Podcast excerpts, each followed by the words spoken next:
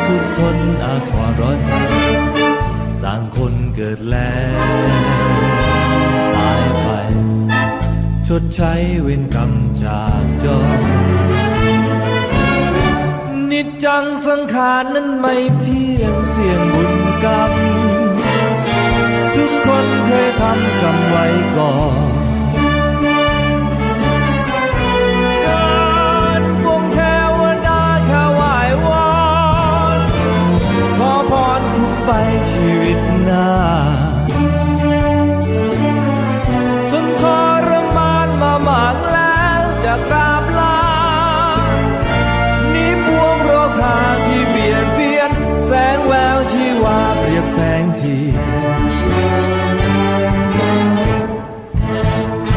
เรียบเทียนสินแสง ยามแรงลมเบาจีบดับอับเช้าเหมือนเงาไรดวงทีจุดเทียนถวายบายบนบูชาร้องเรียนภัยเบียดเบียนแสงเทียนทาลมพัก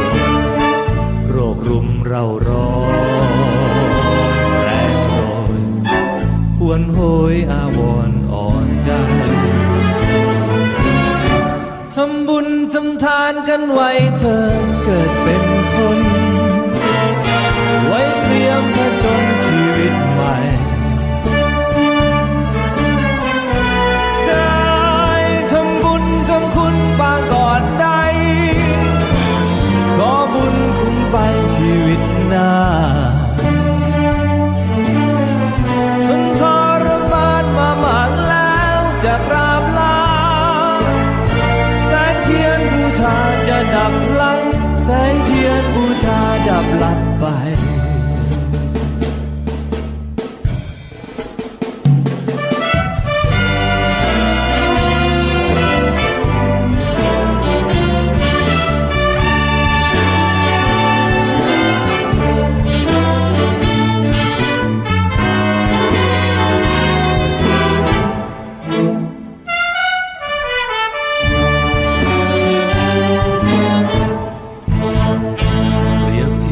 สิ้นแส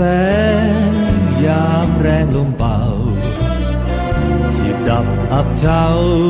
เหมือนเงาไรดวงทีจุดเทียนถวายไม้บนบูชาร้องเรียนโรคภัยเบียดเบียนแสงเทียนทานลมพัดบนโรครุมเราร้อน วนโหยอาวรณ์อ่อนใจทำบุญทำทานกันไว้เธอเกิดเป็นคน ไว้เตรียมผจญชีวิตใหม่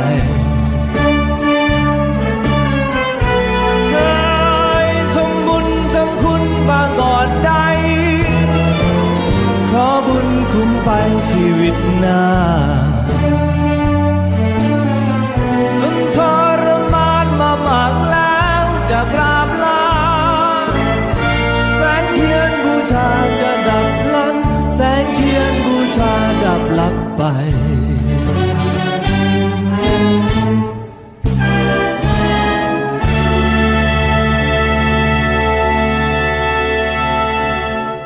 วัสดีค่ะ คุณผู้ฟังคะต้อนรับเข้าสู่รายการภูมิคุ้มกัน รายการเพื่อผู้บริโภคกับดิฉันชนาทิพไพรพงศ์นะคะ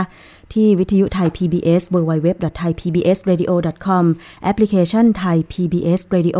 รวมถึง facebook.com/thaipbsradiofan นะคะ วันนี้ จริงๆแล้วก็เข้ารายการกันทาง Facebook Live กันบางส่วนแล้วเหมือนกันนะคะแต่ปรากฏว่าสัญญาณขัดข้องค่ะคุณผู้ฟัง ขออภัยด้วยจริง ๆ นะคะ ทาง Facebook Live เดี๋ยวจะพยายามที่จะต่อสัญญาณกันใหม่นะคะ คือตอนนี้เนี่ยก็มีการเออร์เรอร์กันเกิดขึ้น คุณผู้ฟังนะคะการทำงานกันแบบสดๆนะคะกับรายการภูมิคุ้มกันรายการเพื่อผู้บริโภค เอาเป็นว่าเดี๋ยวสักครู่หนึ่งก็แล้วกันนะคะ ท่านที่รับชมอยู่ทาง Facebook Live เนี่ยนะคะก็พยายามที่จะต่อสัญญาณกันให้เสถียรนะคะ รู้สึกว่าช่วงนี้ เอ๊ะ ไม่แน่ใจเหมือนกันว่าทำไม สัญญาณถึงไม่เสถียรนะคะ ตอนนี้อินเทอร์เน็ตมีปัญหาค่ะ คุณผู้ฟัง ดิฉันก็เข้าใจว่า เอ๊ะ จะมีปัญหาเฉพาะการแย่งใช้สัญญาณอะไรกันหรือเปล่า คือตอนนี้เนี่ย เรื่องของสัญญาณรบกวนรบสัญญาณที่มีปัญหาต่างๆเนี่ยมันเกิดขึ้นทั่วประเทศเลย โดยเฉพาะในถ้ำถ้ำหลวง นี่แหละคือปัญหาของการสื่อสารด้วยระบบอินเทอร์เน็ตของประเทศไทย แล้วก็เวลามีเหตุฉุกเฉินอะไรเนี่ยโดยเฉพาะการเข้าไปช่วยเหลือเด็กนักเรียน แล้วก็โค้ชทีมหมูป่าอะคาเดมี่ที่ถ้ำหลวง จังหวัดเชียงรายเนี่ยนะคะ ก็มีปัญหากัน เพราะว่าไป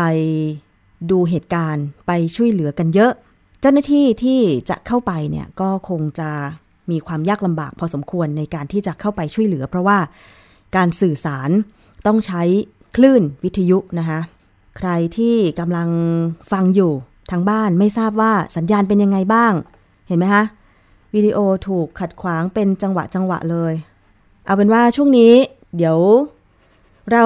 มีเพลงอีกสักเพลงหนึ่งไหมคะ มีเพลงอีกสักเพลงหนึ่งฟังเพลงก่อนแล้วเดี๋ยวขอที่ฉันแก้ไขปัญหาเเรื่องของสัญญาณอินเทอร์เน็ตนิดหนึ่งนะคะ เพราะว่าในช่วงคิดก่อนเชื่อก็มีสิ่งที่น่าสนใจที่อยากจะให้คุณนั้นได้ชมนะคะ ดรแก้วกังสดานนภัยวันนี้ค่ะ จริง ๆ แล้วดิฉันก็มีเรื่องควรระวังสารพิษก่อมะเร็ง ซึ่งเป็นเรื่องที่น่าสนใจมากเลย จะนำเสนอคุณผู้ฟังนะคะ แต่ถ้าสัญญาณอินเทอร์เน็ตขัดข้องแบบนี้ไม่ดีแน่ๆนะคะ ขอไปฟังเพลงกันก่อนดีกว่านะคะ แล้วก็เดี๋ยวสักครู่หนึ่งขอแก้ไข ปัญหาเรื่องของสัญญาณอินเทอร์เน็ตกันก่อนนะคะ ฟังเพลงกันเลยค่ะ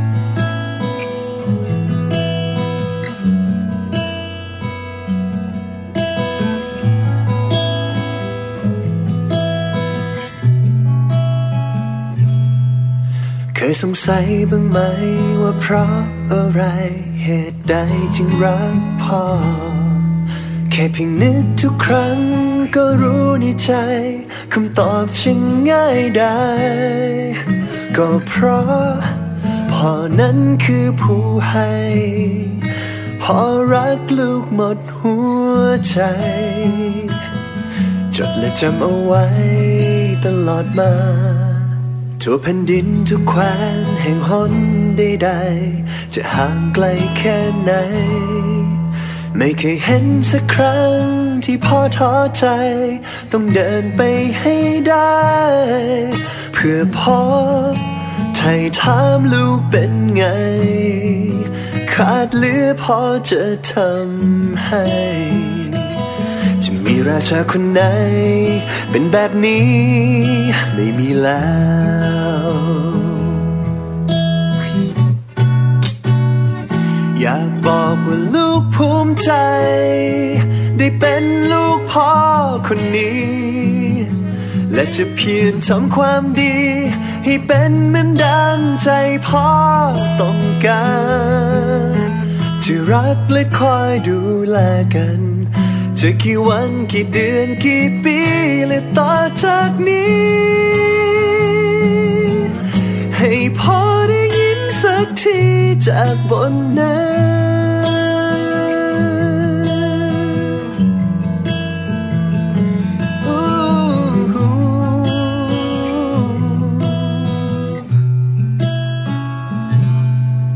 เมื่อได้เห็น ท้องฟ้าป่าเขาลำธารที่ย้ำเตือนทุกครั้ง และเมื่อได้ฟังเพลงคุณพ่อบรรเลงยิ่งจำได้ขึ้นใจคำสอนของพ่อที่มีมากมาย ลูกนั้นจะทำให้ได้ บอกตัวเองเอาไว้ชั่วชีวิตทำเพื่อพ่อ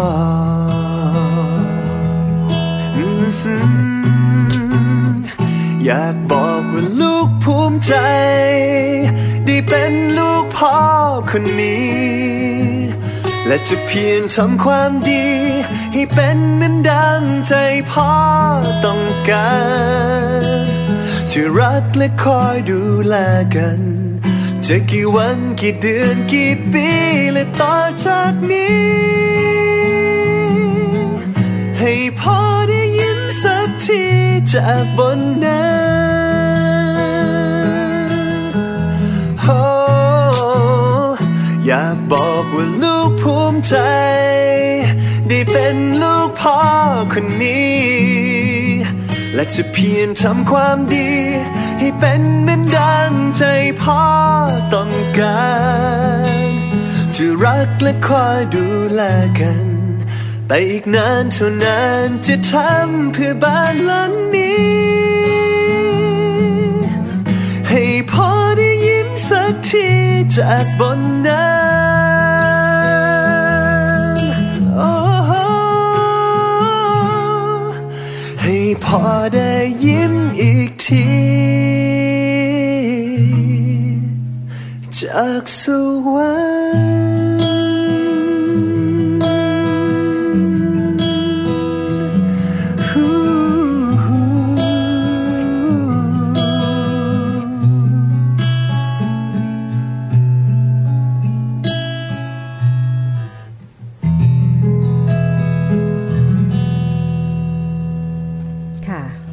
ให้ฟังเพลงเพลินๆกันไปในระหว่างที่แก้ไขปัญหาเรื่องของ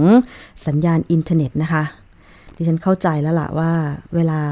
ที่มีปัญหาเรื่องการสื่อสารแล้วต้องการอะไรที่มันเร่งด่วนเนี่ยนะคะมันเป็นยังไง เพราะฉะนั้นเนี่ยก็น่าเห็นใจสำหรับเจ้าหน้าที่ที่เข้าไปช่วยเหลือ 13 คนที่ติดอยู่ในถ้ำหลวง เขานางนอนเนี่ยนะคะ เขาขุนน้ำนางนอนเนี่ยที่จังหวัดเชียงราย ยังไงเอาใจช่วยทุกคนด้วยหน่วยซิลหน่วยทหารหน่วยตำรวจชาวบ้านนะคะในพื้นที่ซึ่งท่านผู้ว่าราชการจังหวัดเชียงรายก็บอกว่าไม่หยุดการค้นหาแน่นอน ถ้าตราบใดยังไม่เจอทั้ง 13 คนนะคะ เอาเป็นว่า ถ้าใครไม่มีธุระปะปังอะไรแถวนั้นนะคะ ก็อย่าไปมุงดูเลย เพราะว่าจะไปรบกวน แล้วก็อย่าไป Facebook Live ไปรายงานสดอะไรกันแถวนั้น เพื่อเป็นการแย่งช่องสัญญาณเนี่ยไม่ไม่ควรเลยนะคะ ให้เจ้าหน้าที่ได้ทำงานกันอย่างเต็มที่กันละกันค่ะ เอาละช่วงนี้มาเข้าสู่ช่วงคิดก่อนเชื่อกับดรแก้วกังสดานอภัยกันเลยดีกว่าค่ะ เพราะว่ามีเรื่องราวดี ๆ นะคะ เกี่ยวกับเรื่องของ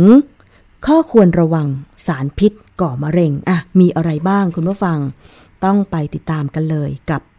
คิดก่อนเชื่อค่ะ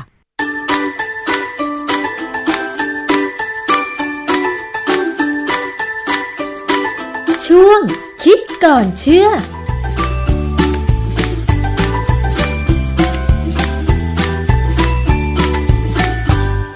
เรื่องของสารพิษที่ทำให้เกิดมะเร็งเนี่ยนะใน Pinterest ก็มีโปสเตอร์ที่น่าสนใจ ซึ่งถ้าเรามาดูซิว่าข้อมูลเนี่ยฟังได้ไหมก็มันก็จะมีเหตุมีผลของกันว่า บางครั้งเนี่ยเขาอาจจะคิดมากไป หรือบางทีมันก็เป็นข้อมูลที่ควรจะฟังไว้เหมือนกัน ก็เดี๋ยวลองมาดูครับ โปสเตอร์รูปอันนี้เป็นรูปโปสเตอร์ที่ได้มาจาก Pinterest ซึ่งเดี๋ยวผมจะวิเคราะห์ดูว่าข้อมูลที่เขาให้มาเนี่ย คือถ้าเราไปดูในเว็บไซต์แต่ไม่ได้อะไรหรอก เพราะว่าเว็บไซต์พวกนี้เขาก็เขียนไปตามน้ำแต่ว่ามันมีประเด็นหลายประเด็นที่น่าจะพูดถึงนะฮะโดยเฉพาะอย่างยิ่ง อันนี้เป็นโปสเตอร์ที่ใช้ข้อมูลค่อนข้างก่อนที่คนคนนี้จะมาเป็นประธานาธิบดี แล้วแล้วจริงๆเนี่ยในอเมริกาสมัยก่อนเนี่ย มันมีองค์กรอย่างพวก EPA หรือว่าเกี่ยวกับด้านสิ่งแวดล้อมเนี่ยซึ่งทำงานค่อนข้างดี ระบบเรื่องเกี่ยวกับสารพิษในอเมริกาเนี่ยถือว่าเป็นหนึ่งเลยว่าเขาให้ความปลอดภัยกับผู้บริโภคกับคนของเขา แต่พอคนคนนี้มันเป็นประธานาธิบดีเนี่ยหลายๆอย่างเนี่ยถูกยกเลิกนะฮะแม้กระทั่ง EPA ตอนนี้กำลังมีปัญหาอยู่พอสมควร เพราะนั้นโปสเตอร์นี้เขาก็เขาพูดถึงเรื่องเกี่ยวกับว่า เราควรจะระวังสารพิษที่ก่อมะเร็งกับเราได้ยังไงบ้าง ควรจะทำอะไรไหม นะฮะยิ่งผมผมใช้รูปคนคนนี้ เพราะว่าเขาเป็นคนที่จะทำให้คนอเมริกันแย่ลงไปทุกวันทุกวัน ในโปสเตอร์นั้นในประเด็นแรกที่เขาแนะนำให้ประชาชนระวังก็คือเรื่องของสารขัดขวางการทำงานของฮอร์โมน ซึ่งภาษาอังกฤษเขาใช้คำว่า endocrine disrupting chemical หรือว่า endocrine disruptor ก็ได้นะฮะสาร EDCS หรือไอตัวนี้นะ มันจะมีพวกทะเลตนะอันนี้อ่านมันมันมี pH ขึ้นมา แต่ว่าให้อ่านว่าทะเลตผมไปดูในวิธีออกเสียงของ Google แล้วก็บอกให้อ่านว่าทะเลตนะฮะในพลาสติก อันนี้อยู่ในพลาสติก หรือว่าพวก PCB หรือ poly polychlorinated biphenyl PCB นี่จะอยู่ในพวกอุปกรณ์ไฟฟ้าต่างๆ เวลาเราเปิดทีวีรุ่นโบราณนะพวกที่เป็นเครียกว่า CRT พวก จอโตๆเราจะสังเกตว่าเวลาเราเปิดเนี่ยมันจะมีกลิ่น เฉพาะออกมากลิ่นนั้นนะคือกลิ่น PCB ที่เขาใช้เป็นตัวระบายความร้อนของอุปกรณ์อิเล็กทรอนิกส์ซึ่งปัจจุบันนี้ก็มีน้อยลง แต่ว่าก็ยังมีอยู่อย่างถ้าใครใช้แล็ปท็อปเนี่ยเวลาเปิดแล็ปท็อปอยู่ก็จะได้กลิ่นอะไรบางอย่างเหมือนกัน มันจะค่อยๆระเหยมาเรื่อยๆฮะก็สูดดมไปตามปกติ เพราะนั้นเขาถึงแนะนำว่าอุปกรณ์ไฟฟ้าต่างๆเนี่ยมันมักจะมี PCB เนี่ย ควรจะใช้ในห้องที่มีการถ่ายเทอากาศได้สะดวก ถ้าเป็นห้องที่ปิดแอร์มีมีแอร์ทั้งวันเนี่ยนะแอร์แอร์ตลอดเนี่ยก็จะมีปัญหาว่าเราไม่ค่อยไม่ค่อยดูดอากาศนอกเข้ามาแล้วไม่ค่อยปล่อยอากาศออกไปข้างนอกเพราะเรากลัวเปลืองไฟที่ว่าแอร์จะต้องทำงาน แต่ความจริงนั้นผิดนะฮะห้องที่ติดแอร์เนี่ยควรจะมีทางระบายอากาศบ้าง เพื่อให้สารพวกนี้มันดูดออกไปบ้าง สารรบกวนการทำงานของฮอร์โมนอีกชนิดก็คือบิสฟีนอลเอซึ่งเคยพูดมาแล้วบิสฟีนอลเอนี่ก็อยู่ในพวกพลาสติกที่มีใช้อยู่นะฮะในพวกโพลีคาร์บอเนตฮอร์โมนสังเคราะห์ในเนื้อสัตว์นะฮะพวกนี้เป็นฮอร์โมนเร่งให้สัตว์ที่โต ซึ่งปัจจุบันนี้ก็ส่วนใหญ่ก็จะห้ามนะฮะเพราะว่าแล้วก็ทางพวกปศุสัตว์ใหญ่ๆหรือบริษัทใหญ่ๆเนี่ยเขาก็พยายามใช้สัตว์แต่สายพันธุ์ที่มันโตเร็วนะโดยพยายามที่จะเลี่ยงฮอร์โมนสังเคราะห์ แต่ว่าถ้าเป็นฟาร์มเล็กๆก็อาจจะยังใช้อยู่ เพราะว่าอย่างเช่นในยุโรปเนี่ยฮอร์โมนสังเคราะห์ที่เขาใช้ในการเร่งให้สัตว์โตเนี่ยเขาจะใช้จนถึงจุดหนึ่งก่อนที่จะส่งเข้าโรงฆ่าสัตว์เนี่ยเขาจะหยุดใช้นะฮะอีกอันนึงเรื่องอันนี้เป็นอันนี้เป็นข้อที่เขาเขียนผิดเขาบอกว่าเอสโตรเจนในอาหารที่มีถั่วเหลือง ความจริงเอสโตรเจนในอาหารที่มีถั่วในอาหารถั่วเหลืองเนี่ย มันมันไม่ใช่อันตราย เพราะว่าเอสถั่วเหลืองเนี่ยเอสสารที่เราเรียกว่าไฟโตเอสโตรเจนเนี่ยมีฤทธิ์น้อยกว่าเอสโตรเจน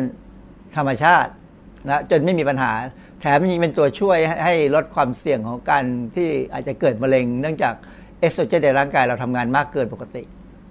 เพราะฉะนั้นอันนี้เข้าใจผิด แต่เอสโตรเจนในพืชที่เป็นปัญหา เช่นอย่างในอย่างเช่นในกวาวเครือเนี่ยเป็นปัญหามาก เพราะว่าเอสโตรเจนนั้นมีฤทธิ์มากกว่าเอสโตรเจนที่มนุษย์มีในธรรมชาติ คือ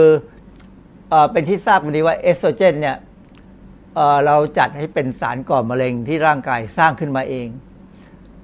จริงๆ มันเป็นสารที่มีประโยชน์ เพราะเอสโตรเจนนี่เกี่ยวกับการเจริญเติบโตของสิ่งมีชีวิต แต่ถ้ามีมากเกินไป หรือร่างกายตอบสนองต่อมันมากเกินไปเนี่ยความเสี่ยงต่อการที่จะมีเซลล์แบ่งตัวผิดปกติจนกลายเป็นมะเร็งเนี่ยก็จะเพิ่มขึ้น เพราะฉะนั้นโดยทั่วไปแล้วเนี่ยเราพอจะรู้ว่าคนทางเอเชียเนี่ยกินถั่วเหลือง เช่นพวก ญี่ปุ่น เกาหลี จีนเนี่ยกินถั่วเหลืองเยอะ ความเสี่ยงต่อการเป็นมะเร็งเต้านมเนี่ยก็ต่ำกว่าคนทางตะวันตกนะฮะเพราะฉะนั้นจริงๆแล้วเนี่ยเอสโตรเจนในถั่วเหลืองเนี่ยเป็นตัวลดความเสี่ยง แต่ถ้าเป็นเอสโตรเจนในกวาวเครือที่มีคนเอามาสกัดขาย บอกว่าเพื่อจะให้ผู้หญิงบางคนที่มีน้อยมีหน้าอกน้อยให้มีหน้าอกเยอะขึ้นเนี่ยพวกนั้นจะคนนั้นพวกนั้นจะเสี่ยงมากนะฮะเสี่ยงต่อการเป็นมะเร็งเต้านม สารเคมีกลุ่มที่เขาแนะนำให้มีการหลีกเลี่ยง ซึ่งความจริงก็แนะนำมันทั่วโลกนะฮะก็คือ สารกำจัดศัตรูพืช ผมวงเล็บว่าไม่ใช่ยาฆ่ามาแมลงเพราะถ้าเป็นยาเมื่อไหร่เนี่ยยาจะต้องดีฮะไม่ใช่ของของที่จะไปทำร้ายสิ่งสิ่งนู้นสิ่งนี้ ยาต้องช่วยบำบัดโรคนะฮะคนมักใช้คำผิดไปใช้คำว่ายาฆ่ามาแมลงเพราะฉะนั้นถ้าจะให้พูดกันให้ถูกต้องตามหลักวิชาการเนี่ยมันคือสารกำจัดศัตรูพืช เพราะมันจะคำว่าเพสติไซด์ เพสก็คือพวกสัตว์ไซนี่แปลว่าฆ่า คือในความหมายของเพสติไซคือฆ่าสัตว์ที่หรือฆ่าสิ่งมีชีวิตที่เราไม่ต้องการ คือมนุษย์นี่เอาตัวเองเป็นหลักนะเขาเรียกว่าอีอีอีโกเซนทริกนะเอาตัวเองเป็นหลักว่าทุกอย่างถ้าดีกับเราเราชอบ ถ้าไม่ดีกับเราก็จะเป็นก็ไม่ดีต้องกำจัดนะฮะเพราะนั้นก็มีการใช้สารกำจัดศัตรูพืชใน ทุ่งนาในท้องนาต่างๆ ในฟาร์มต่างๆนะฮะเพราะฉะนั้นคำแนะนำเขาก็คือให้กินอาหารอินทรีย์เรารู้ว่าอาหารอินทรีย์คืออาหารที่ผลิตโดยไม่ใช้สารเคมี หรือบางครั้งเราบอกว่ากินอาหารที่มีสารเคมีต่ำคืออย่าไปคิดว่าบางคนบอกว่ามีอาหารปลอดสารพิษซึ่งจริงมันเป็นไปเป็นไปไปได้ยากมากที่จะมีอาหารปลอดสารพิษ แต่อาหารที่มีสารเคมีต่ำเนี่ยคืออาหารที่เขาปลูก นะไม่ว่าจะเป็นพืชหรือแม้กระทั่งสัตว์เนี่ยปลูกแล้วก็ใช้สารเคมีน้อยๆหรือใช้พวกสารธรรมชาติซะไม่ได้ใช้สารเคมีสังเคราะห์ คือถ้าพวกนี้ถ้ามีการระบุไว้ที่ฉลากเนี่ยก็ควรจะซื้อได้นะฮะสำหรับสารกำจัดศัตรูพืชเนี่ยขออธิบายอีกทีแต่ว่ามันมันมีหลายอย่าง เช่นคำว่าเพสติไซด์เนี่ยคือสารกำจัดศัตรูพืชนี่เป็นคำใหญ่เลย แล้วนี่ถ้าเป็นในกลุ่มนี้ก็จะมีสารกำจัดแมลง อันนี้เราเรียกว่าอินเสกติไซด์ก็คืออินเสกก็คือแมลงติไซด์นี่คือฆ่า แล้วก็มีสารกำจัดวัชพืช ก็คือ herbicide herb นี่ก็คือพืชอื่นความจริงสารกำจัดวัชพืชเนี่ยคำว่าวัชพืชเนี่ยก็คือพืชที่เราไม่ต้องการนะฮะถ้าในในไร่นาในสวนเราเนี่ยมีพืชพืชอะไรก็ตามที่เราไม่ต้องการเนี่ยเราเรียกว่าจะพืชหมด เพราะนั้น herbicide ก็จะกำจัดพวกนี้ได้นะ เพราะนั้นไอสารพวกนี้เขามนุษย์ประดิษฐ์ขึ้นมาเพื่อฆ่า เพราะนั้นถ้าเราใช้ไม่ดีเนี่ย คนใช้ก็ถูกฆ่าด้วย รูปนี้ยังอยู่กับสายกำจัดจัดตูพืชออยู่นะฮะ คืออธิบายให้ฟังนะก็อธิบายแล้วอธิบายให้ฟังอีกนิดว่าสารไม่ได้สารพวกเพสติไซด์เนี่ย มันจะมีอย่างน้อยสองกลุ่ม คือที่เป็นสารเคมีแท้ๆเลย กับสารชีวภาพ สารชีวภาพเนี่ยเราใช้ไวรัส เราใช้แบคทีเรีย เราใช้เชื้อรา เอาไปฆ่าสิ่งมีชีวิต ที่เป็นศัตรูพืชที่ทำลายทรัพย์สินมนุษย์นะฮะที่ก่อความรำคาญ เช่นคือเรารำคาญแล้วก็ฆ่ามันทิ้งซะนี่อันนี้คือมนุษย์นะฮะไปจัดการเกี่ยวกับการแพร่กระจายเชื้อโรคหรือเป็นพาหะของโรคต่างๆ ตัวอย่างของเป้าหมายที่จะฆ่าคือที่เขาเขาจะฆ่ากันก็คือมแมลงวัชพืชหอยสัตว์เลี้ยงลูกด้วยนมเช่นหนูนะฮะไส้นเดือนฝอยและจุลินทรีย์นะ เพราะฉะนั้นสารเหล่านี้มีทั้งประโยชน์และมีความเป็นพิษนะความเป็นพิษเนี่ยจริงๆมันขึ้นอยู่กับปัญญาของคนที่ใช้ คือในในในบางประเทศเนี่ยอย่างเช่นสหรัฐอเมริกาเนี่ยการใช้สารกำจัดศัตรูพืชเนี่ยคนที่จะใช้ต้องมีเขาเรียกไลเส้นต้องมีใบอนุญาตนะฮะไม่ใช่ว่าเดินเข้าไปในร้านแล้วก็ซื้อมาแล้วก็ฉีดได้เลย อันนั้นอันนั้นไม่เป็นไปไม่ได้ในอเมริกานะฮะต้องต้องมีใบอนุญาตต้องขออนุญาตทุกครั้งที่ใช้ด้วยซ้ำนะฮะ แต่ว่าอย่างในประเทศที่กำลังพัฒนาด้อยพัฒนาต่างๆ เนี่ยใครๆก็ซื้อมาใช้ได้ เพราะฉะนั้นโอกาสที่จะได้รับสารพิษมันจึงเกิดขึ้นมาก คนที่ใช้เนี่ยบางทีไม่มีปัญญาจะใช้ด้วย และใช้ไม่เป็นวิจารณญาณก็ไม่มีมโนธรรมก็ไม่มี บางคนพ่นไปที่พืชผักที่ที่จะขายพวกนี้ วันนี้ก็ยังพ่นยาอยู่ แล้วก็เก็บเอามาขาย ซึ่งอันนี้เป็นเรื่องที่เกี่ยวกับมโนธรรมโดยแท้เลย เพราะฉะนั้น ถ้าเราจะพัฒจะปรับปรุงอะไรในในประเทศเรา อย่างน้อยเรื่องมโนธรรมเนี่ยควรจะต้องหาทางทำให้มันดีขึ้นมาให้ได้ รูปนี้ยังอยู่ที่สายกำจัดศัตรูพืชนิดหนึ่ง ผมยังอยากจะสรุปให้เห็นว่า อันตรายของมันเกิดกับคนที่ใช้ด้วย คนที่บริโภคด้วย แล้วก็สิ่งแวดล้อมนะฮะคนที่ใช้เนี่ยจะเป็นตัวที่คนที่มีปัญหามาก เพราะว่าบ้านเราเนี่ยใช้ไม่ค่อยดีนะฮะส่วนผู้บริโภคเนี่ยก็รับหางเลขไปนะฮะ ถ้าเราไปถ้าเราซื้ออาหารที่เขาใช้มากก็ก็ก็ต้องระวัง เพราะฉะนั้นคำแนะนำที่เขามักจะใช้ก็คือว่าอย่ากกินอาหารซ้ำซากนะเปลี่ยนชนิดของยาฆ่าแมลงที่เข้าไปในร่างกายก็แล้วกัน คือจริงๆเนี่ยสารพวกนี้ร่างกายทำลายได้ ถ้าปริมาณไม่มากเกินไป แล้วก็อวัยวะภายในเราเช่นตับนะตับไตไส้พุงเราเนี่ยถ้ามันยังแข็งแรงอยู่ มันก็ทำลายได้นะในปริมาณที่ที่กินถึงใหญ่มันก็ไม่ได้สูงมากนัก แต่จะมีปัญหากับคนที่กินเหล้านะกินเหล้าเนี่ยตับเสียแน่ไม่ค่อยดีก็จะไม่แข็งแรงก็อาจจะเป็นปัญหาได้อาการที่เป็นพิษก็คือทำให้ตาย อันนี้หมายความว่าสมาก็จะเป็นคนที่ใช้เช่นพวกเกษตรกรนะฮะเลี้ยงไม่โตคือร่างกายไม่ค่อยแข็งแรง พิการลูกวิรูปลูกวิรูปนี่ก็คือแม่ท้องและได้รับสารพิษเข้าไป ลูกก็ไม่เจริญเติบโตเท่าที่ปกติ ก็อาจจะมีปัญหา แล้วสารสารกำจัดศัตรูพืชบางตัวเนี่ยเป็นสารก่อมะเร็ง อันนี้อันนี้รูปนี้ที่ประกอบเนี่ยเป็นผลของ TCDD ใน Agent Orange ในสมัยสงครามเวียดนามเนี่ยอเมริกาเอาสารที่เรียกว่า Agent Orange ซึ่งมันเป็นสารทำให้ใบไม้เนี่ยร่วง เอาไปไปโปรยในอเมริกา เพื่อจะให้มองเห็นเวทกง แต่ปรากฏว่าในสารเอเจนต์อเรนเนี่ยมันมีสารปนเปื้อนชื่อคือเป็นพวกไดออกซิน ตัวหนึ่งที่แรงมากเลยคือ TCDD ตัวนี้เป็นไดออกซินตัว มันก็ ตกค้างอยู่ในเวียดนาม แล้วก็ไปปนอยู่ใน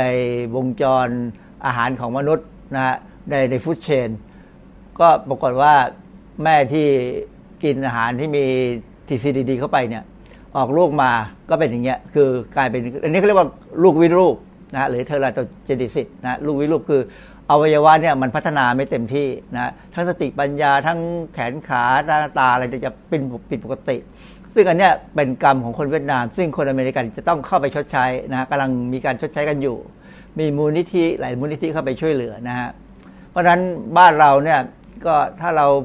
กำนึงกลัวเรื่องพวกนี้เราต้องพยายามลดการใช้สารกำจัดศัตรูพืช ให้น้อยที่สุดเท่าที่จะน้อยได้ไม่ใช่ปล่อยให้ใช้กันแบบ ไม่มีระบบเลย บ้านเรานี่ระบบน้อยมากนะ เรื่องการใช้สารกำจัดศัตรูพืช ประเด็นต่อมาที่เขาพูดในโปสเตอร์นะฮะซึ่งดูแล้วประหลาดพอสมควร อย่างเช่นเขาบอกว่ามันมีคำว่า soft กับ heavy metal ผมหาคำว่า soft metal ไม่เจอ ไม่รู้มันคืออะไรไม่รู้เรียนหนังสือมาจนครึ่งชีวิตก็ไม่เคยเจอนะเพราะนั้นหาอะไรตอบไม่ได้ แต่เฮฟวี่เมทัลมีแน่เฮฟวี่เมทัลเนี่ยมันเขามันมันก็คือโลหะที่มีความหนาแน่นมากกว่า 5 กรัมต่อ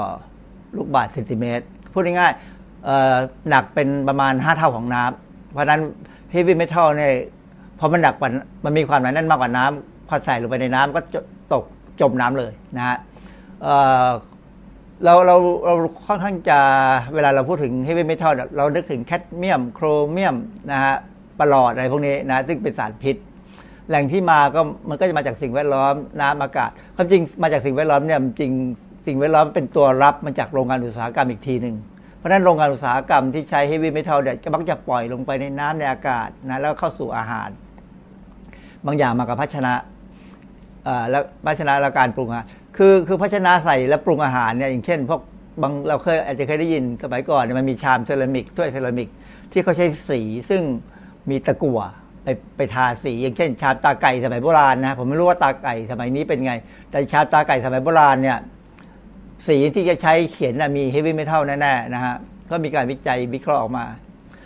สารอุดฟันสมัยโบราณนะสมัยนี้อาจจะเปลี่ยนไปแล้ว สมัยก่อนเนี่ยมันเป็นพวกปลอด แต่ปัจจุบันนี้สารที่ใช้อุดฟันเนี่ยเป็นพวกโพลิเมอร์ ซึ่งถามว่าอันตรายไหมอันตรายน้อยลง แต่ถามว่ามีอันตรายไหมก็ยังมีอยู่ แต่ถ้าไม่อุดฟันก็เสียวก็ปวดนะฮะก็ต้องอุดควันบุหรี่ควันบุหรี่นี่ความจริงมีเฮฟวี่เมทัลไม่มากมีน้อยนะฮะเพราะว่ามันมีสารพิษอื่นมากกว่า สารเคมีทำความสะอาดในบ้านเรือนก็เยอะแยะนะฮะ มีเฮฟวี่เมทัลปนเปื้อนอยู่ก็ต้องระวังเอ่ออันนี้เป็นข้อมูลทั่วไปของเฮฟวี่เมทัลว่ามันอันตรายยังไงนะก็มีอาการเฉียบพลันก็คือหมายความว่าได้รับเยอะๆนะฮะก็มีสับสนมึนงงอาเจียนโคม่าอันนี้ก็ตายเร็ว อันนี้ไปเร็วฮะแต่ถ้าได้รับไม่น้อยแต่ประจำเนี่ยก็จะมีอาการเรื้อรัง ปวดหัวอ่อนแอ ความอ่อนแอเนี่ยคือในแง่ของภูมิต้านทานหลายอย่างนะฮะและเฮฟวี่เมทัลส่วนใหญ่เนี่ยมันมีคุณสมบัติที่จะเข้าไปแทนที่แคลเซียมในกระดูก ภาษาอังกฤษใช้คำว่า bone seeker นะเป็นเป็นตัวที่จะวิ่งเข้าหากระดูก จะเข้าไปแทนที่แคลเซียมนะฮะแคลเซียมเนี่ยทำให้กระดูกแข็งแรง แต่พวกเฮฟวี่เมทัลเนี่ยพอเข้าไปแล้วเนี่ยมันทำให้กระดูกเนี่ยเปราะเลย นี่นี่คือลักษณะของ ภาพของคนที่เป็นมีอาการได้รับแคดเมียมนะฮะกระดูกเสียสภาพหมดเลย ที่เขาเรียกอีไตอีไตของญี่ปุ่นนะฮะเพราะงั้นเ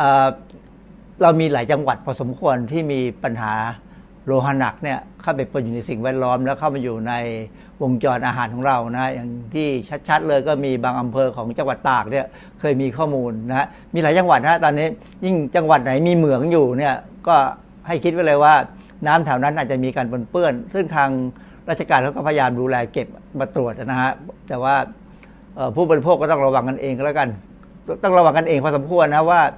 ถ้าเรารู้ว่าในหมู่บ้านเราแถวๆบ้านเราเนี่ยมีเหมืองแร่อยู่เนี่ยก็ให้ระวังได้แล้วว่าน้ำมันอาจจะมาปนอยู่กับแหล่งน้ำธรรมชาติมีแร่ธาตุอยู่ตัวหนึ่งคือฟลูออไรด์ซึ่งเราไม่ค่อยจะสนใจเท่าไหร่นะฮะเพราะว่าบ้านเราไม่ค่อยมีปัญหาฟลูออไรด์แต่ถ้าเป็นที่ อเมริกาหรืออินเดียอะไรเนี่ยฟลูอไรด์นี่มีปัญหามาก คือมันมันมีทั้งปัญหาว่า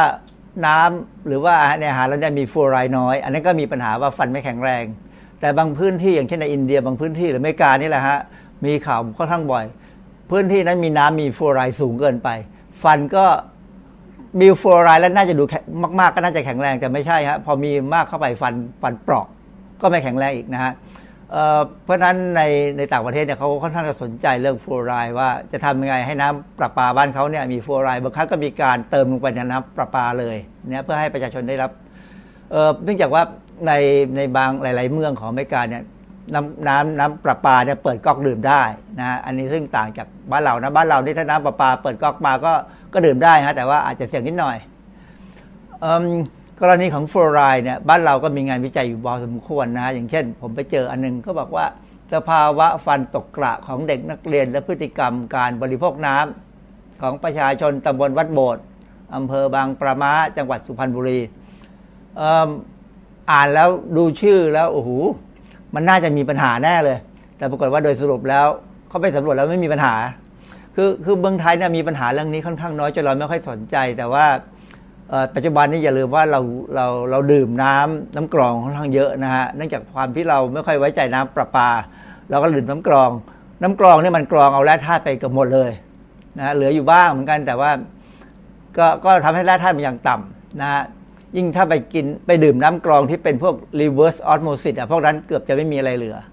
เพราะฉะนั้นโอกาสที่เราจะขาดฟลูออไรด์ก็มี แต่ว่าอย่าอย่าลืมว่า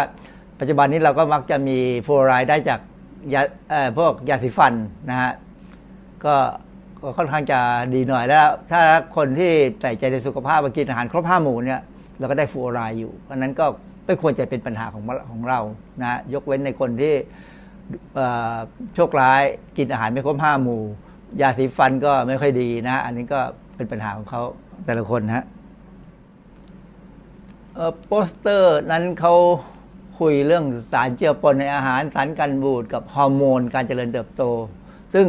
อันนี้ความจริงมันก็เป็นประเด็นที่มีทั่วโลกนะฮะเนื่องจากว่าอะไรเนื่องจากว่าปัจจุบันเนี่ยเรากินอาหารสำเร็จรูป อาหารสำเร็จรูปเนี่ยมันก็จะมีสารกันบูดมีโซเดียมเบนโซเอตมีพวกโมโนโซเดียมกลูตาเมตน้ำตาลฟอกขาวน้ำตาลเทียมสีสังเคราะห์เยอะแยะนะฮะโปสเตอร์นี้เขาบอกว่ากินในพวกนี้เข้าไปมากๆ แล้วก็ทำให้เป็นโรคแล้วก็แก่เร็ว ซึ่งความจริงแล้วมันก็ ก็อาจจะต้องยอมรับสภาพ แล้วถ้าเราไม่สามารถทำอาหารกินเองได้ ก็ต้องกินอาหารที่ซื้อตามร้านสะดวกซื้อหรือซื้อจากที่ต่าง ๆ เนี่ย มันอาหารพวกนี้เขาก็ต้องใส่พวกสารเจือปนเข้าไป เพื่อให้มีสภาพดี เพราะว่าอาหารเนี่ยถ้าต้องแช่แข็งเมื่อไหร่หรือต้องแช่เย็นเมื่อไหร่เนี่ยสภาพมันมักจะเสียนะมันมันอาจจะดูแล้วไม่ดี ก็ต้องใส่สารเคมีเข้าไปปรับปรุง เพราะฉะนั้นวิธีแก้ปัญหานี้ก็คือ ถ้าเป็นไปได้ทำอาหารกินเองนะฮะเราก็จะได้ลดการได้รับสารพวกนี้เข้าไป สารพวกนี้ส่วนใหญ่ได้ถามว่าเป็นพิษไหมไม่มีคำตอบฮะสารเจือปนในอาหารทุกตัวที่ผ่านระบบอของโคเด็กผ่านระบบซึ่งซึ่งความจริงออยบ้านเราก็ใช้ระบบเดียวโคเด็กนะฮะสารเจือปนทุกตัวต้องผ่านการทดลองในสัตว์ทดลองนะฮะตั้งแต่ผ่านการทดลองในสารทดลอง แล้วก็อาจจะมีการทดลอง เกี่ยวกับว่าสารเคมีตัวนั้นเป็นพิษกับภูมิต้านทานไหมสารเคมีนั้นเป็นสารก่อมะเร็งไหมสารเคมีนั้นทำให้เกิดอาการแพ้แสงไหมเป็นปัญหากับระบบประสาทไหมก่อกายพันธุ์ก่อมะเร็งไหมแล้วก็มีผลกับการพัฒนาตัวอ่อนในครันมารดาไหมเพราะฉะนั้นระบบการทดลองพวกนี้ใช้ทั้งสัตว์ทดลอง ใช้ทั้งในหลอดทดลอง ใช้เซลล์ต่างๆ แต่มันก็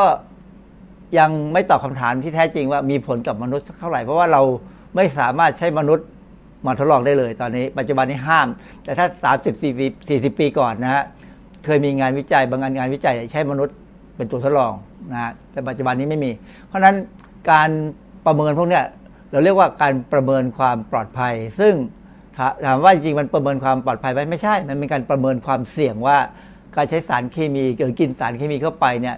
เราจะเสี่ยงมากหรือเสี่ยงน้อย ซึ่งความเสี่ยงนั้นถามว่าเรายอมรับไหม ถ้าเรายอมรับเราก็กินเข้าไป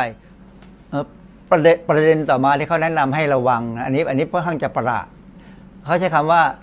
electronic smog ผมก็แปลว่าหมอกควันอิเล็กทรอนิกส์แล้วกัน ซึ่งความจริงมันไม่ใช่หมอกควันอะไร มันเป็นเขาบอกว่ามันมันคือรังสีหรือคลื่นที่โทรศัพท์มือถือที่ Wi-Fi ที่หอสัญญาณโทรศัพท์ไร้สายที่เราเห็นเป็นหอใหญ่ๆนะฮะ หรือตู้อบไมโครเวฟแล็ปท็อปคอมพิวเตอร์เยอะแยะที่เป็นเครื่องมืออิเล็กทรอนิกส์ต่างๆ ที่ปล่อยไอ้พวกคลื่นออกมาเนี่ย มันปล่อยคลื่นหรือรังสีเนี่ยออกมาสู่สิ่งแวดล้อม ซึ่งถามว่าเขาเขากังวลว่ามันก่อความเสียหายในระดับเซลล์ ซึ่งอาจจะถึงระดับพันธุกรรม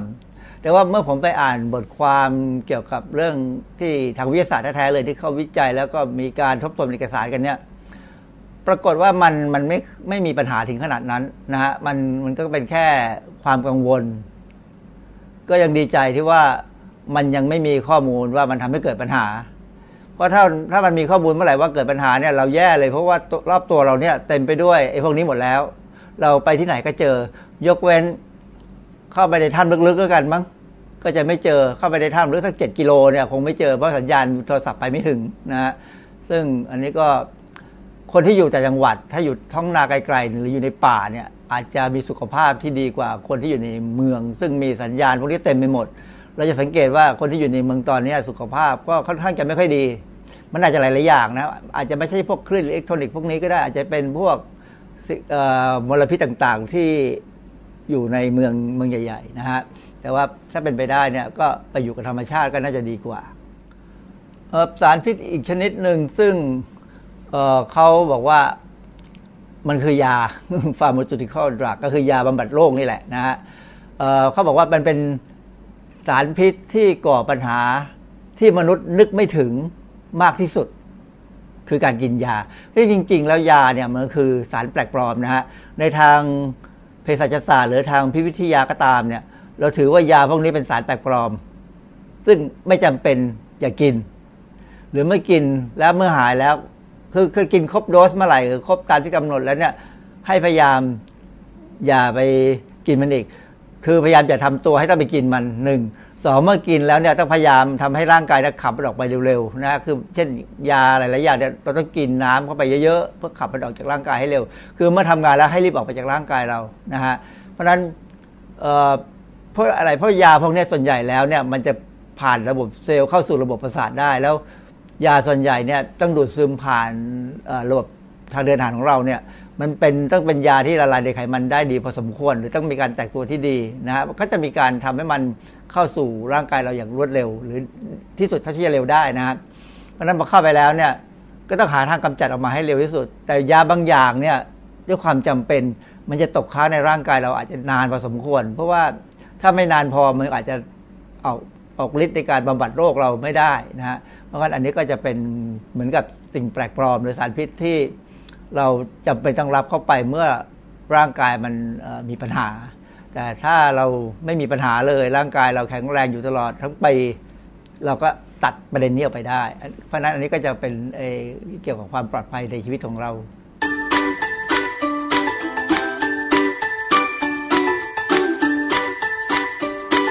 ช่วงคิดก่อนเชื่อ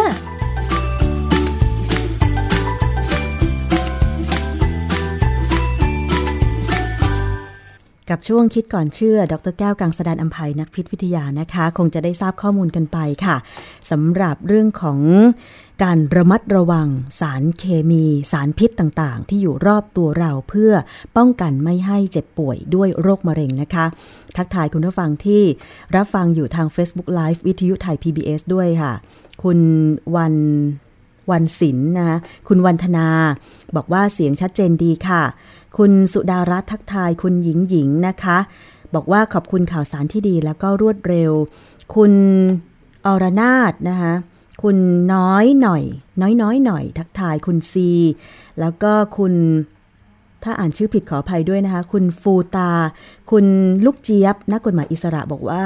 การบริโภคส่วนใหญ่สารเคมีเยอะใช่แล้วค่ะ ทุกวันนี้สารเคมีรอบตัวเราเยอะมากเลยนะคะ คุณสุรศักดิ์ทักทาย คุณเปรี้ยวจี๊ดคุณเบนจา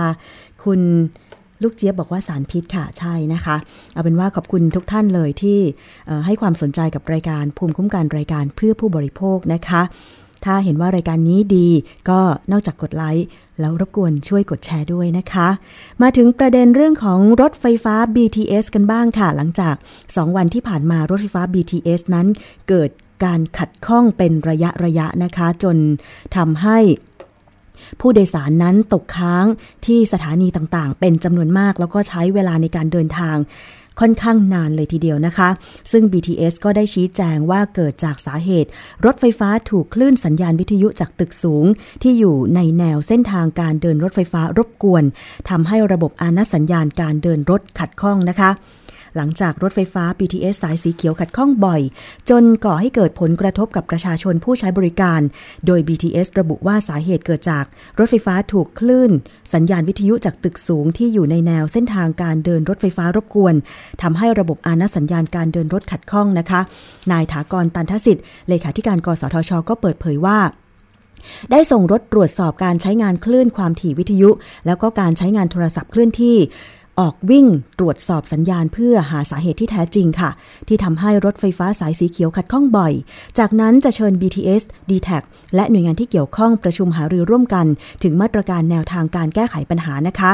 ในขณะที่รองผู้ว่าราชการกรุงเทพมหานครระบุว่ากรุงเทพมหานครไม่สามารถยกเลิกสัญญาสัมปทานกับรถไฟฟ้า BTS ได้ จนกว่าจะสิ้นสุดสัญญาในปี 2572 ค่ะ ซึ่งความเสียหายจากการให้บริการตั้งแต่ต้นปี จนถึงวันที่ 25 มิถุนายนที่ผ่านมา ก็พบว่ามีเหตุขัดข้อง 27 ครั้งนะคะ สร้างความเดือดร้อนให้กับผู้ใช้บริการ จึงทำหนังสือด่วน ขอให้ BTS ชี้แจงสาเหตุการเดินรถขัดข้อง รวมถึงแนวทางการแก้ไข และหามาตรการเยียวยาให้กับผู้ใช้บริการด้วยค่ะ นายสุรพงษ์เลาหะอัญญากรรมการผู้อำนวยการใหญ่ บริษัทระบบขนส่งมวลชนจำกัด มหาชนนะคะ ผู้ให้บริการรถไฟฟ้า BTS ชี้แจงบอกว่า ขณะนี้บริษัทอยู่ระหว่างการปรับปรุงเปลี่ยนระบบวิทยุ ที่ใช้กับระบบอานัสัญญาณในการควบคุมขบวนรถไฟฟ้า ส่งผลให้การเดินรถไม่เสถียรเป็นเหตุให้เกิดรถไฟฟ้าขัดข้องและเกิดความล่าช้าได้ แต่บริษัทจะพยายามป้องกัน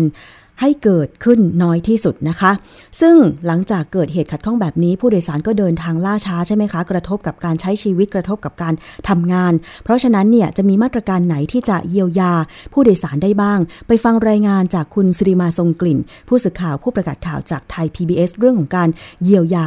กรณีรถไฟฟ้า BTS ขัดข้องค่ะ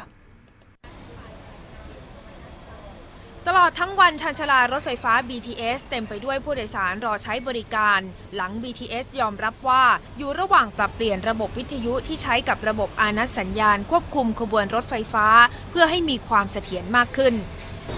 บางคนยอมรับต้องการให้ BTS เยียวยาผู้โดยสาร และปรับปรุงการให้บริการ เช่น เพิ่มขบวนรถ พร้อมยอมรับปัญหาที่เกิดขึ้น ส่งผลกระทบต่อวิถีชีวิต ช้าค่ะแล้วก็รอนาน แล้วก็พอช้าใช่ไหมคะ ช่วงคนที่เยอะมันก็ยิ่งเยอะขึ้นไปอีกทำให้เราไม่ได้ขึ้นตามเวลาที่แบบสมมติขบวนนี้มาเราก็จะยังไม่ได้ขึ้น จะรอประมาณ3อะค่ะสามขบวนจำเป็นต้องใช้อะค่ะ ก็คือเลี่ยงไม่ได้อะมันก็มีอยู่สองทางเลือกนะคะ นอกจากจะเป็นรถส่วนตัวแล้วก็เป็น BTS หรือว่าถ้าเป็นแท็กซี่ก็เหมือนขับรถอยู่ดีอะค่ะ เพราะมันรถติดในกรุงเทพก็คือยิ่งเข้ามาในเมืองอะไรเงี้ยคือติดมากๆอ๋ออยากให้ลดราคา ราะว่าบ้านหนูอยู่แถวบางหว่า แล้วก็นั่งมาแพง แล้วพอเจอปัญหาแบบนี้ด้วยก็แบบไม่ไหว ถ้าลดราคานี่ต้องลดประมาณเท่าไหร่ยังไงก็มันสมเหตุสมผลจาก 40-50 บาทลดเหลือ 30 บาท อะไรประมาณนี้ค่ะ เยียวยาก็ต้องเยียวยาหมดดีร้อยคนไปร้องก็ร้อยคนใช่ไหมคะแล้วเยียวยาก็ในเรื่องของเออเขาเอ่อเขาเรียกอะไรล่ะ เวลาของขบวนให้มันเยอะขึ้นอะไรอย่างเงี้ย แล้วก็จะก็โอเคนะตามสภาพเศรษฐกิจอะไรอย่างเงี้ยพี่ก็พอรับได้ในเรื่องเพราะถ้าเกิดเราในตัวพี่ทำธุรกิจเอ่อไปเกี่ยวกับเรื่องงานอะไรอย่างเงี้ยถ้าถ้าถ้าเวลาเราเสียเวลาเราก็เสียโอกาส